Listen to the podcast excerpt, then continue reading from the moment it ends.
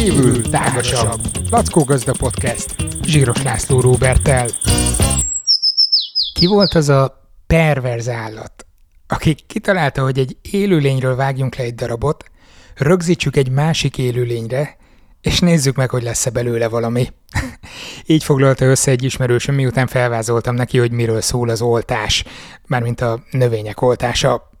Ennek a sztorinak már több éve, de az a tapasztalatom, hogy nem teljesen tiszta, hogy mi is az oltás, és miért csináljuk.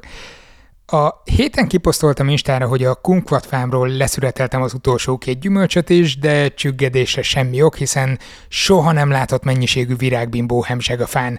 Ráadásul a két hónapja elvetett magok is magoncárba szökkentek azóta. Erre jött egy üzenet, amitől többszörös dejavűt éltem át, de ezt még be kell oltani, hogy teremjen, ugye? Ez a be kell oltani, hogy teremjen mondat évente egyszer-kétszer előjön. Ezt támasztják alá azok a sztorik is, ahol valakinek volt egy magról vetett terebélyes, de az Istennek teremni nem akaró citromfája, de aztán jött egy kertész, aki beoltotta, és vá, azonnal teremni kezdett. Az oltás nagyon röviden az, amit a bevezetőben idéztem. Két élőlényt, jelen esetben két növényt arra kényszerítenek, hogy egy növényként folytassák hátra lévő életüket. Vannak egész extrém esetek is, ahol több növényt olvasztanak össze egyé, meg olyanok is, ahol egyet olvasztanak össze szintén egyé. Ez olyannyira nem perverzió, hogy az első oltványok már jóval azelőtt létrejöttek, hogy lejöttünk volna a fáról. Sőt, arról a fáról, ami akár egy természetes oltvány, vagy szép szóval inoszkuláció is lehetett. A természetben lépten nyomon megfigyelhető, jellemzően fáknál, hogyha túl közel nőnek egymáshoz, előbb-utóbb egymásba érnek.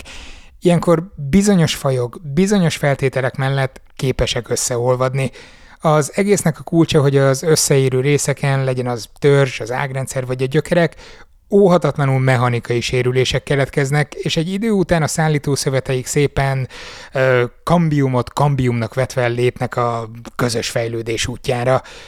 Igyekszem most kerülni a bonyolult élettani magyarázatot, ha szeretnétek, egy teljes adást is szentelek ennek akár, de most maradjunk annyiban, hogy ezt a nagyon primkó oltást parkokban is gyakran használták.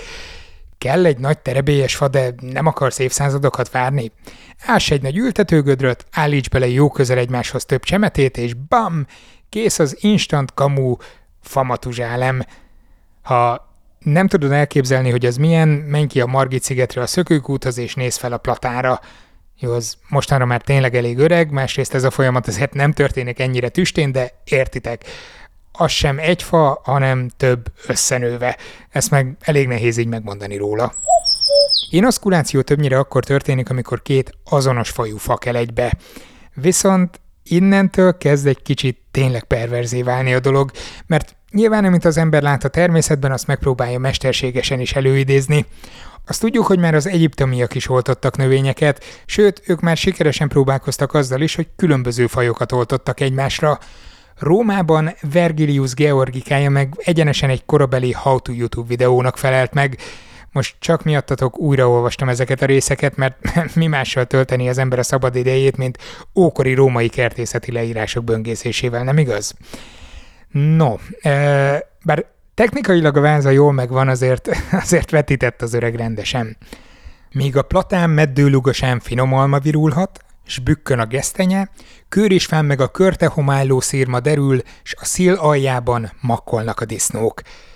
Hát ö, nem tudom, hogy mit szívott előtte, de ez konkrétan egy baromság.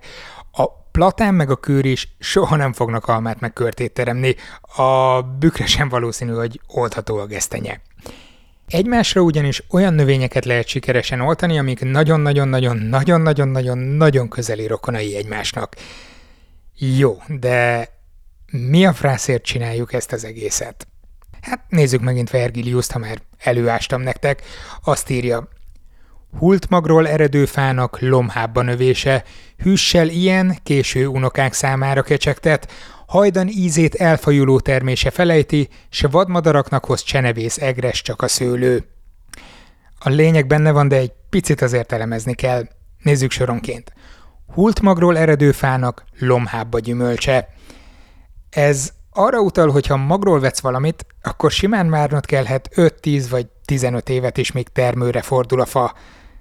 Még termőre fordul a fa. Még termőre fordul a fa. Azt hiszem beütött Vergilius. Ehhez hozzájön, hogy a növényeknél egyáltalán nem triviális az életkor meghatározása.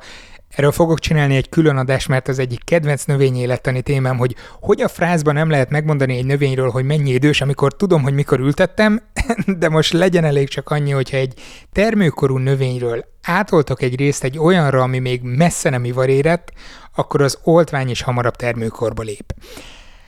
Amikor faiskolában veszel egy standard gyümölcsfa nem tudom, alma, körte, szilva, paraszt, cseresznye, ami csak eszedbe jut, az egytől egyig mind oltvány. Ezek egy-két, max. három éven belül elkezdenek teremni, ha a környezeti feltételek is úgy akarják. Tehát oltással korábbra hozható a termésképzés. Nézzük tovább. Hűssel ilyen késő unokák számára kecsegtet. Hát nem nagyon tudom, hogy mire gondolhatott a költő, részben talán arra, amiről az előző sorban is beszélt, részben meg talán arra, hogy az oltvány jó eséllyel más növekedési eréllyel bír, mint a sima magról kelt fa. Oké, okay, erre szinte tuti, hogy nem gondol, de én elemzem úgy, hogy úgy csűröm csavarom, ahogy nekem tetszik. Fogadjátok el. Az oltásnál ez egy másik fontos szempont. Oltással befolyásolni lehet, hogy mennyire lóduljon neki a növekedésnek egy fa. Zsigerből lehet, hogy azt gondolnánk, hogy minél nagyobb, minél terebélyesebb a fa, annál jobb, mert annál több gyümölcsöt hoz. Ez nem feltétlenül így van. Ráadásul a faméretnek egyéb vetületei is vannak. Egy klasszikus nagy almafa alatt biztos, hogy jó hűsölni, de hogy nem mászok fel a tetejére leszedni azt a három csofat almát, az is biztos. Meg be se fér a zsebkendőnyi kertbe. Meg ki fogja azt metszeni, meg gondozni. Szóval a nagyfa nem feltétlenül jó, különösen egy korszerű kertben, egy korszerű ültetvényben. Megfelelő alanyjal viszont jól vissza lehet fogni a növekedést. Ja igen, alanynak hívják azt a növényt, ami a gyökeret adja, nemesnek meg azt, ami a gyümölcsöt, vagy dísznövényeknél a díszítőértéket, zöldségeknél a, nem tudom, dinnyét, stb. Igen, dinnyét is lehet oltani, erről majd máskor lapozzunk. Hajdani ízét elfajuló termése felejti, s vadmadaraknak hoz csenevész egres csak a szőlő. Ez ma is egy kritikus érv az oltás mellett. Az oltással hajszál pontosan tovább tudom szaporítani azt a gyümölcsöt, amelyiket már ismerem, szeretem. Fogom a kíván gyümölcsű fát, nemest veszek róla, és azt ráoltam a választott talanyra, és biztos, hogy ugyanolyan gyümölcsöt fogok szedni, mint ami az előző fámon volt. Míg ha magról nevelem a fát, nem elég, hogy sokat kell várnom, de még az sem biztos, hogy olyan lesz az eredmény, mint amilyenre számítottam. Vergiliusszal ellentétben viszont én kimerem jelenteni, hogy az, hogy valamit nem oltunk, még nem jelenti azt feltétlenül, hogy, hogy nem lesz jó. Lehet, hogy jó lesz, csak nem tudjuk biztosan, hogy milyen lesz. Tehát összefoglalva, az oltás a növényszaporításnak az egyik módja, ahol többnyire két növényt hozunk össze. Az alanyt, ami a gyökeret és a törzs vagy a hajtás egy részét adja, meg egy nemest, ami azt a tulajdonságot hordozza, ami a kertészeti céljaink számára igazán kívánatos, mondjuk ismert minőségű finom gyümölcs, vagy színes szagos lomb, stb. Emiatt a kiszámíthatóság miatt egy nagyüzemi gyümölcsös elképzelhetetlen oltványok nélkül, amikor az Aldiban nézegeted az almákat, hogy Starking, meg Gála, meg Golden, meg mit tudom én, az végső soron leegyszerűsítve minél egy-egy közös ősfa termését dobott be az otthonról hozott, újrahasznosított zacskóba, mert nyilván sokkal oda 10 forintot a lebomló zacsiért. Na jó, ez persze csak címszavakban volt a lényeg. A jól megválasztott alanyoknak nagyon fontos szerepe van nem csak a növekedési erében, de a szárazságtűrésben, vagy akár a betegség és kártevő ellenállásban is.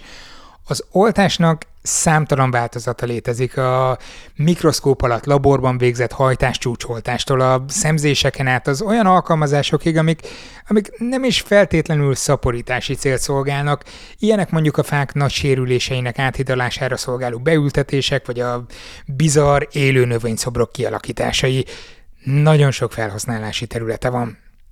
Na de visszatérve az eredeti kérdésre, a kumkvat magoncaimat be kell leoltani. Nem, nem kell. Hogy ezeket fogom-e használni alanynak, hogy a meglévő, jól ismert kunkvatomról olcsak rájuk nemest? A válaszom erre is az, hogy nem.